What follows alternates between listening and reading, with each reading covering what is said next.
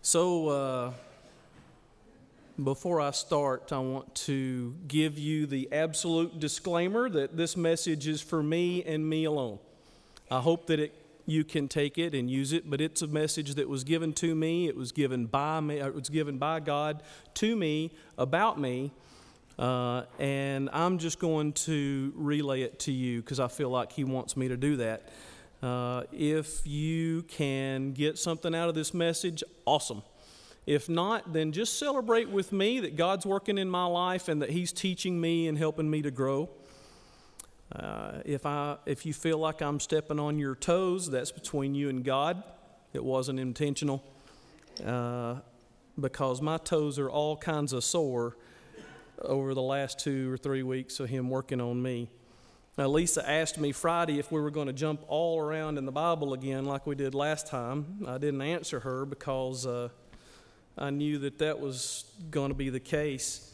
So I'll try to give you time to write down the scripture references at least, and uh, we're going to go through the Bible pretty quick. I'll try to give you time to get to those uh, references so that you can follow along, but if I just have some that I read for name for time's sake, just to get through those, just bear with me. But if you want me to stop, raise your hand, shout out. I'll stop and wait on you as long as we have to. Just remember, it's not my fault if we go over and don't get to the lunch before the Methodists do. I can't tell you how much that the image of the potter and the clay started meaning to me over the past few weeks. So much so that, as you saw, I felt uh, to do exactly what God had told Jeremiah to do. So Monday, I went to the Whistle Tree Pottery Shop down here on the corner of River Street, and I told Art Carlson, I said, Art, I've never met you before, but God's given me a, a word, and I think He's put you on my heart. Can I come down here and film you working on some pottery? And he said, Sure if you ever get the chance to meet Art, drop in there, tell him you heard about him from me. Uh, he's got a great story. He's a wonderful guy. Josh and I had a, a, just a great time visiting with him. Uh, but I realized while I was there exactly why Jeremiah was told by God to do exactly what he did. God told him, Get up, go out, go to the potter's house. He had to actually see it being done for it to come alive to him. And that's one of the reasons why I wanted you to see the video. It's, uh, it's just that the process of making an earthen vessel out of clay is the perfect analogy for uh, God's work in our life. And one thing that struck me was the t- times that the potter will actually talk about the clay as if it has a personality, like it, it has thoughts and like it's talking to them. Not only did Art do this while we were watching him uh, and visiting with him, but other videos that I've watched and studied for this purpose, uh, getting ready for today, they also did that. One guy even named his pieces of pottery David and Susie, and they were talking to each other and having a conversation. Now, I'm not going to do that today, but I did bring some of my favorite pieces. This one, Art made. It's got my water in it because I'm a little parched. Uh, this blue bowl over here, a good friend of mine, Lisa and I got to know him when, when uh, we were dorm parents at Reinhardt College, and he was a martial artist, and we started working out together. And I recruited him to come work at the sheriff's office down in Cherokee County. He's at Pickens County as a captain now, and he's just thrown his name in the hat for sheriff down in Cherokee County. I hope he wins. He's a good man. And then this one here, this is very special to me. On the bottom of it, it's marked BGOG by the grace of God 2000. And this was made by Lee Taylor just before he sold his law practice and took off with his family to venture around the nation as God was telling him to do. Lee and Randy Durden and uh, Jim Fox, several others of us were all in a prayer group for several years together. And uh, we still got that prayer group going on today, but that was made by Lee. And the cool thing about it, it's made out of Gilmer County clay. And I took that down to Cherokee County and sat it on my desk because I could always have a little part of Gilmer County with me while I was down there working. Well, man is created from the dust of the ground. We are literally clay. God makes beautiful people and beautiful lives out of dirt. Dirt, once it becomes clay, is plucked from the ground. It's actually harvested. And then it goes through this process that the potters call wedging. Now, when you watch that happening, and if you think about the clay being a person, it looks painful.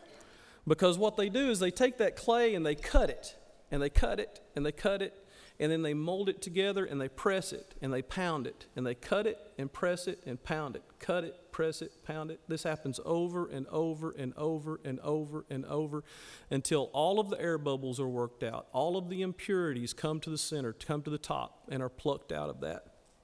Now imagine that clay once it's gone through all that, and the potter takes it and sits it on the shelf, and it just sits there. And it just sits there. By itself, it's never going to become a pot on its own accord, it can never become anything. If it just sits there, it's going to dry out in the sun and it's going to become useless, fit only for the trash heap. But if it surrenders itself to God and to the potter's hands, then the potter, you saw, plants it firmly on the wheel. He actually slammed it, slapped it down. That's why it's called throwing pottery. And that makes a firm foundation right in the middle of the wheel. It's not going to slide off the wheel.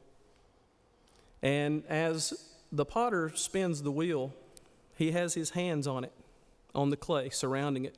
The clay can't see the potter, but they can feel him all over him, all around him. And this is a process that it's like a person who's coming under conviction. They're not a Christian, but they feel the potter's hands and the potter on them, and he feels working on them.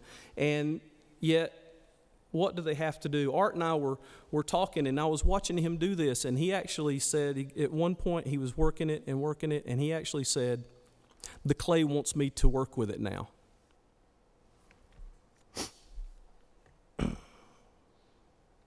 you must yield to Christ.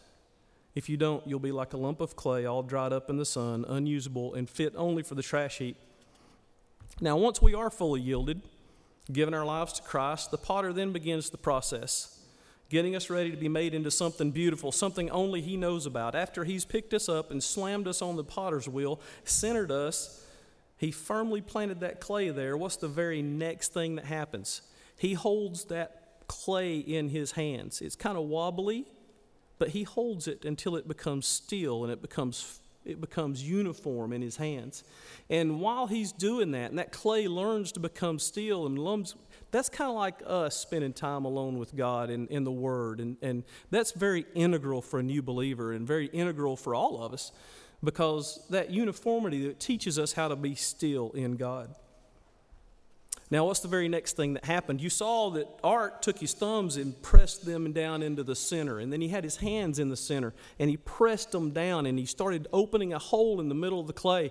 And what that happened, the clay opens up, allowing the potter to bring his hands.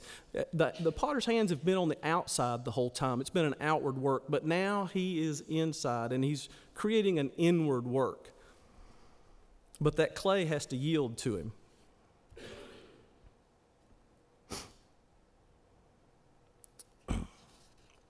Once that happens, and he's driven his hands all the way down to the base, all the way down to that clay's core, he starts holding the inside and pressing firmly.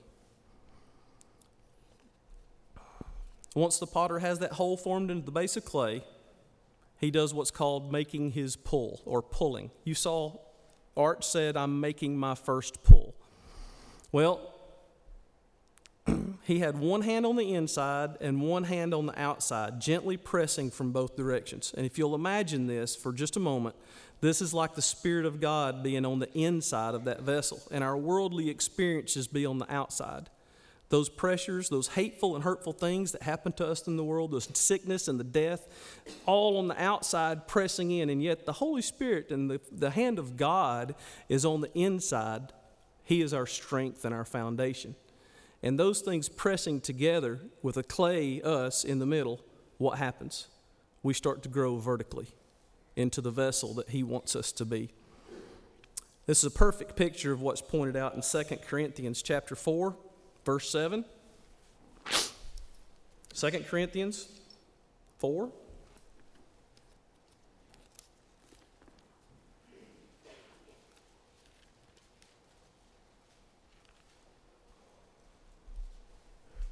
But we have this treasure in jars of clay to show that the surpassing power belongs to God and not to us. We are afflicted in every way. Now, the NIV version said, We are hard pressed from every side, but not crushed, perplexed, but not driven to despair, persecuted, but not forsaken, struck down, but not destroyed. We are jars of clay, hard pressed on every side.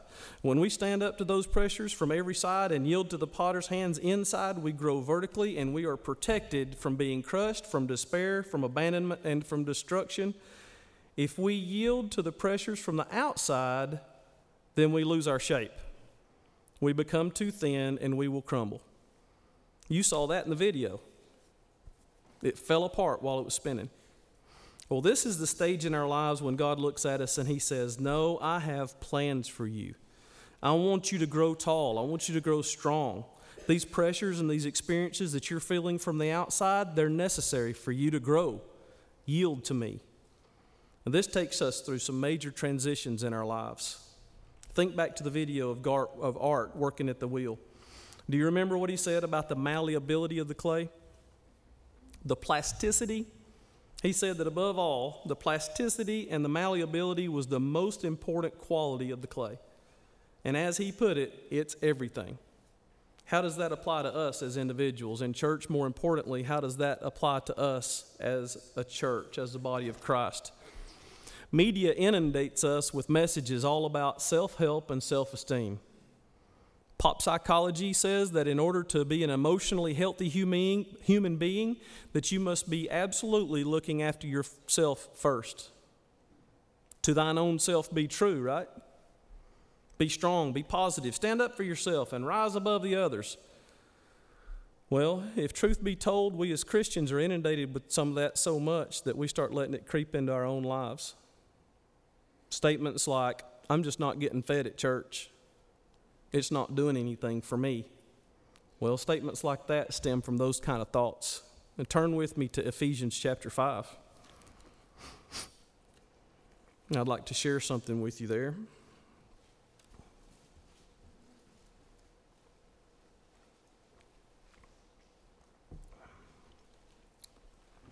Ephesians chapter 5, starting in verse 1. We're going to read 1 and 2, and then we're going to skip down to 15. Therefore, be imitators of God as beloved children, and walk in love as Christ loved us, and gave himself up for us a fragrant offering and sacrifice to God. Now, skip down to 15. Look carefully then how you walk, not as unwise, but as wise, making the best use of time, because the days are evil. Therefore, do not be foolish, but understand what is the will of the Lord. And do not get drunk with wine, for that is debauchery but be filled with the Spirit, addressing one another in psalms and hymns and spiritual songs, singing and making melody to the Lord with your heart, giving thanks always and for everything to God the Father. In the name of our Lord Jesus Christ. Now, here's the important part submitting to one another out of reverence for Christ. Certainly, the last thing that the world sees is that in order for us to be truly fulfilled as a human being, that we should actually submit to other people. Yet that's exactly what the Bible teaches over and over and over again. The wisdom of God is completely counterintuitive, it's the unnatural thing. For instance, Jesus said in Matthew 16 25, For whosoever should save his life will lose it, but whoever loses his life for my sake will gain it. In Matthew 23 11, Jesus said that if you want to be the greatest among people, then you must become a servant. The Bible says that if we want to truly live, then we must die to ourselves. As we read, as we just read in Ephesians chapter 5, Paul says that if we want to be truly fulfilled, then we need to empty ourselves and to submit to one another out of reverence for Christ. Now, who remembers when the Baptist Faith and Message 2000 was being worked on and published? Y'all remember that? Do you remember the news media? What captured the news media's attention? Well, it was that the fact that the Baptists had the audacity not only to believe, but to state that they believed that wives should submit to their husbands. And it was, it was all over the news media. That's the only message that they had. Somehow, in our vocabulary, to submit has come to mean to give up and be the ultimate loser. It means that someone else is dominant and rules over you, and you have no control over your life. You are subservient with no voice. What a sad and pitiful definition of a wonderfully empowering biblical concept. The world just didn't get it when they lambasted the Baptists back in 2000. But we got it because we know the rest of the story and we know how it all fits together, right? Or we're supposed to. So, okay, now it's time for a spiritual gut check. When I was training with Mr. Cocker and I was uh, a newly promoted first gup getting ready for my black belt test, there was a time when I had to stand in this stance called the horse stance with my knees bent real low and my hands out behind me. And a black belt came up to me and gave me a gut check, seeing what I was made out of, seeing if I'd been training. Well, here we go. I hope you'll bear with me, but I need you to follow the instructions. I'm going to read a chapter, I mean, a verse from Hebrews and you can go ahead and turn there. Hebrews 13. And when I read this, this is a participating part, but all you've got to do is real easy. When I read this, I want you to capture the first thought that comes to your mind when I read this. That's all. Just capture it because we're going to have to come back to it. So I'm going to read this verse, and this is going to be your temperature gauge, your spiritual temperature gauge, your checkup, your gut check. Okay? You ready? All right, it's down to 17. Obey your leaders and submit to them, for they are keeping watch over your souls as those who will have to give an account. Let them do this with joy and not with groaning, for that would be of no advantage to you. Capture your thought. What's the first thing that came to your mind? What's the emotion that brought up? Was it positive? If so, awesome. You did better than me. Because I got to confess, when the Lord was putting this on my heart, I had some negative thoughts going through my head, some negative emotions. My first thought was, yeah, right. I'm not going to submit to those guys. They don't know me. They don't know what my voice is. They don't know what my thoughts are. They don't know what my emotion is. They don't know what I'm going through. Then my next thought was this Lord, you want me to stand in front of that church and say this?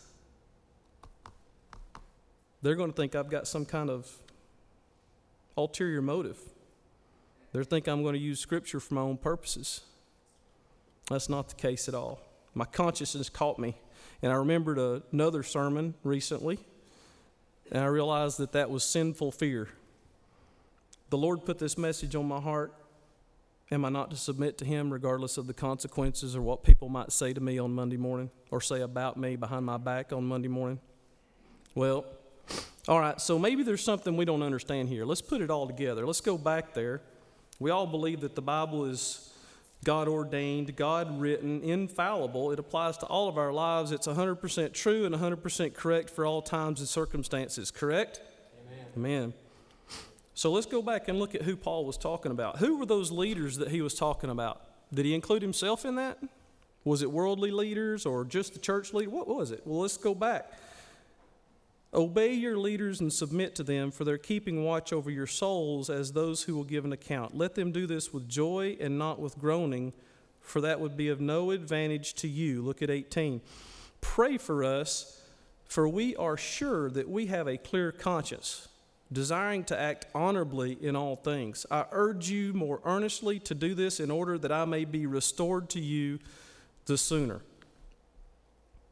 See his use of the word us and we Paul was including himself in that group of leaders. Therefore, in this context, he's talking about the leaders of the church. He was also telling the people of the church how to submit to the authority of their leaders and why. He said, Pray for us. He was telling them, We have a clear conscience. We desire to live honorably. We have a desire to serve you and to live honorably. Pray for us. And do this so that we may be restored to you, that I may be restored to you. You see, he was isolated and he was alone. Paul knew about isolation. He knew about separation. He knew about distance. He knew what it felt like to be isolated and alone. much like many of our leaders in our church today feel isolated and alone. He needed and coveted their prayers. He was also willing uh, to, or he was also telling them why they should submit, so that it would be a joy and not a burden for the leaders to do their jobs, the duties for which they were selected and ordained to perform. He was telling the church members to care more about their leaders' joy than those, their own desires and their own thoughts. That would be no advantage to you, that it would actually be no benefit. Biblical mutual submission is not about one person winning and everybody else losing. Biblical submission is never a one way street. Paul tells wives how and why to submit to their husbands, but he also tells husbands how and why to submit to their wives. Same thing with parents and children and children to parents. You see, what Jesus wants to see happen is that when we that we never have to worry about guarding our own self-esteem or building ourselves up he wants to do that himself through the body of Christ, through other believers. And although not the primary purpose of the church, this is a very, very, very fundamental reason that the church exists. Are you looking for a reason to believe that organized church bodies are important and relevant today? Well, Jesus Christ building you up and guarding you through other Christians. That seems like a good decision, good reason. When we submit to others and esteem them, not only are they built up, but we are too. We're built up because in submitting ourselves to others and deferring to them out of the love of Christ, we end up being like Jesus. But let me give you an even deeper reason for Christians to submit to each other, for you to submit to other Christians. It's simply not in order to feel better about yourself and to have your self esteem built up. The real reason to submit to others is given in the last part of the text from Ephesians chapter 5 that we read. It says we do it out of reverence for Christ. So, what does that mean? Well, in Matthew chapter 25, there's a parable about the final judgment. And if you'll remember in that parable, Jesus has just separated the goats from the sheep. He puts the goats on his left, sheep's on his right. Sheep's. Sheep on his right. You know what I meant. well, then you'll look in uh, 34. This is what it says. Then the king will say to those on his right, Come, you who are blessed by my Father, inherit the kingdom prepared for you from the foundation of the world. For I was hungry, and you gave me food. I was thirsty, and you gave me drink.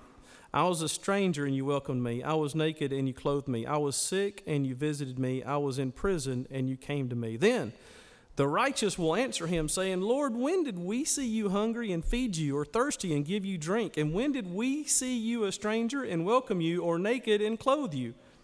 And when did we see you sick or in prison and visit you? And the king will answer them, Truly I say to you, as you did it to one of the least of my brothers, you did it to me. Jesus made a big deal out of saying that whenever we serve the poor and we visit the prisoner and comfort the sick and so on, so on, that we do these things for Jesus. And in fact, he doesn't say we do them for Jesus, he's saying we do them to Jesus.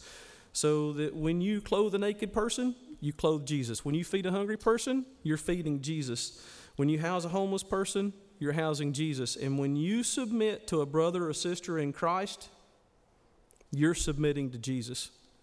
Submission is not about us putting ourselves down, it's really about lifting other people up. When a husband, loving his wife, submits to her with the purpose to help her become the most wonderful person in Christ that she can be, he lifts her up. And in the process, in the amazing way that God works, the husband ends up being lifted up in the process as well. He is one with his wife. So if she's lifted up, so is he. The same concept applies to all of us as a church body. How do I know this? Let's go to 1 Corinthians chapter 12. 1 Corinthians chapter 12.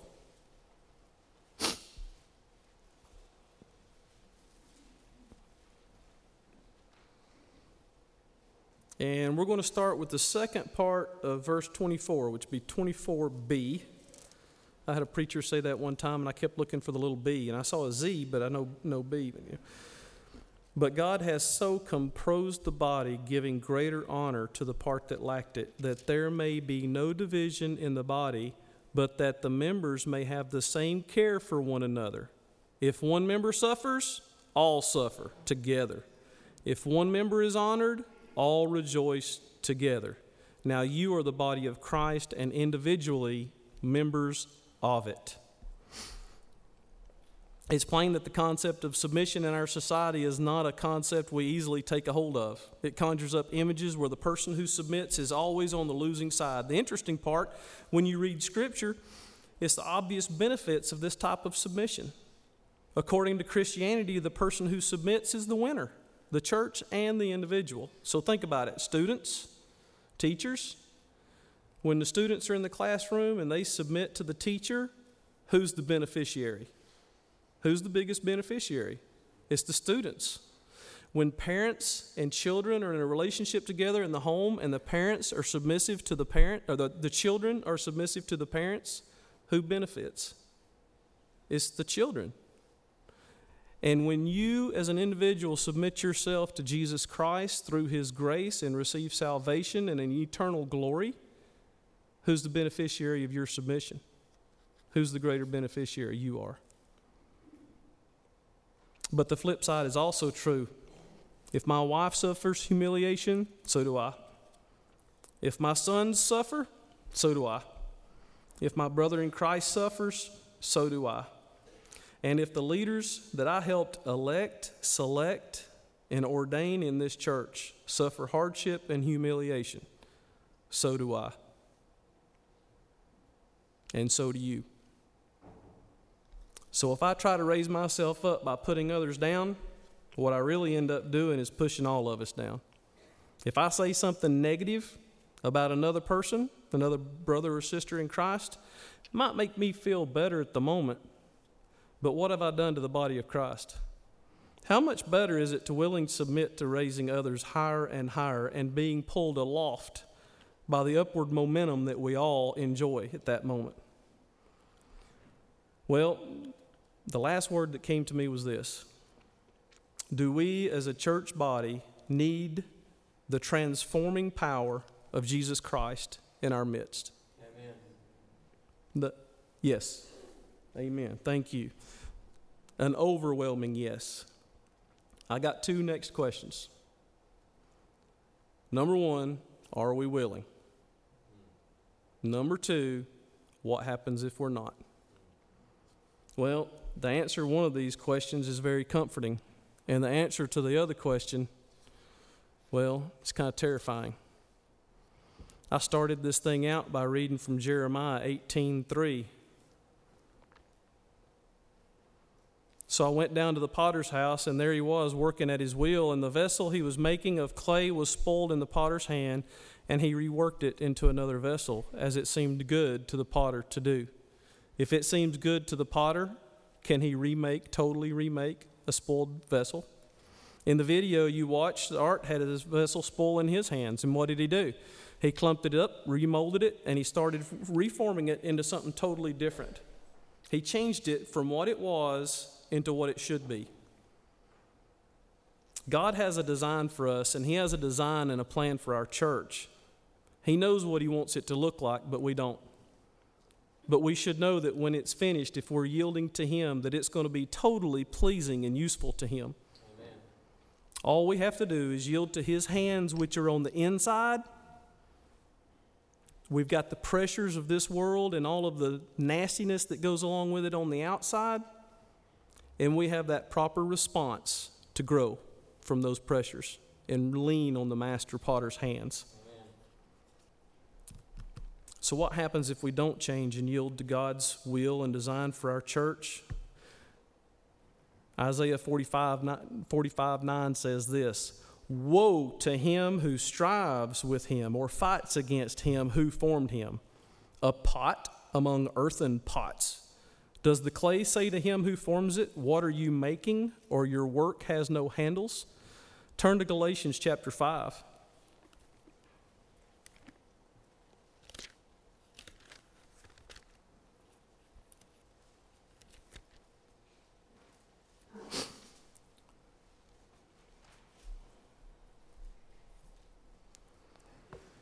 So, Galatians chapter 5, let's look at 14. Let's start, we'll start in 13.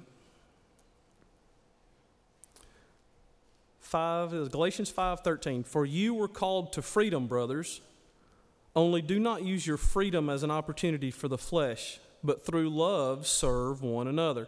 For the whole law is fulfilled in one word.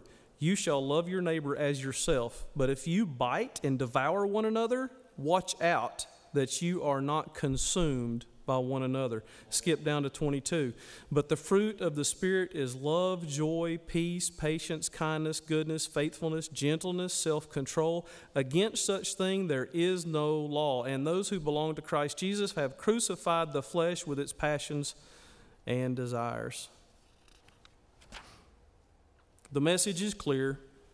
Not yielding to each other brings destruction yielding to each other and to Christ demonstrates the fruits of the Spirit. So we went once. Let's go back again to 2 Corinthians. We read that earlier. But this time I'm going to ask you to give me a little license because I'm going to take the, the, the subject matter of we are and I'm going to strategically place it in there. It doesn't change the meanings at all, it's the places where it's implied in the sentence anyway. But we have this treasure, 2 Corinthians 4 7. But we have this treasure in jars of clay to show that the surpassing power belongs to God and not to us. We are afflicted in every way, but we are not crushed. We are perplexed, but we are not given to despair. We are persecuted, but we are not forsaken. We are struck down, but we are not destroyed. Now skip down to verse 15. Why is all this happening? For it is all for your sake, for our sake. Or as the NIV says in this version, it says, This is all for your benefit. So that as grace extends to more and more people, it may increase thanksgiving to the glory of God. So we do not lose heart. Though our outer self is wasting away, our inner self is being renewed day by day. For this light momentary affliction is preparing us for an eternal weight of glory beyond all comparison. As we look not to the things that are seen, but to the things that are unseen. For the things that are seen are transient, they're temporary. But the things that are unseen are eternal. Well, the solution is easy. It's outlined in the Holy Scripture. We are jars of clay, and we hold a treasure inside of us. He is making us and forming us into something beautiful. And by allowing us to go through some pressure, some hardship, seemingly from every side, and by his Holy Spirit and His hand on the inside, firming us up and holding us up, and by our submission to one another out of the reverence of Christ, focusing not on what we see, but what is unseen not focusing on the troubles of this world, but on the Master's hand, we grow tall and useful. It's not the pressures from the outside that feels like they're going to crush us that matters. It's the potter's hand on the inside that matters. He's pulling us up, making us into a beautiful vessel to be filled by His Spirit. And the work that He has for us to be used in this world is, in a, is a mighty, mighty way and it's for his purpose. Isaiah 64 8 says this But now, O Lord, you are our Father. We are the clay, and you are our potter. We are all the work of your hand. You may be here today and you felt the, the potter's hands upon you. You felt him holding you until you were kind of wobbly, and you felt him holding you, and, and you felt his hands pressing on you. And you may want to yield to Him so that you don't sit on that shelf and dry out in the sun and become useful for nothing but else but the trash heap. If that's the case, then you need to surrender to Christ today. Amen. You may have some other pressing of the Spirit in your life. You may have someone who you are out of fellowship with and you need to go to them and, and ask them to forgive you, or you need to go and ask someone uh, to work things out with you, now's the time. But, church, we need to learn to submit to each other. We need to learn to submit to the Christ. And it's a, it's a mystery. it's a mystery. It's hard to understand because it's totally, totally counterintuitive. But over and over and over again, we hold this up and say we believe it and we believe all of it. The world is outside watching to see if we practice what we preach. Amen. We need to do that. And we need to commit ourselves today that from this day forward, we've got our eyes straight ahead. Right, Brother Emil? We're not going to turn and look where we've been plowing behind, are we?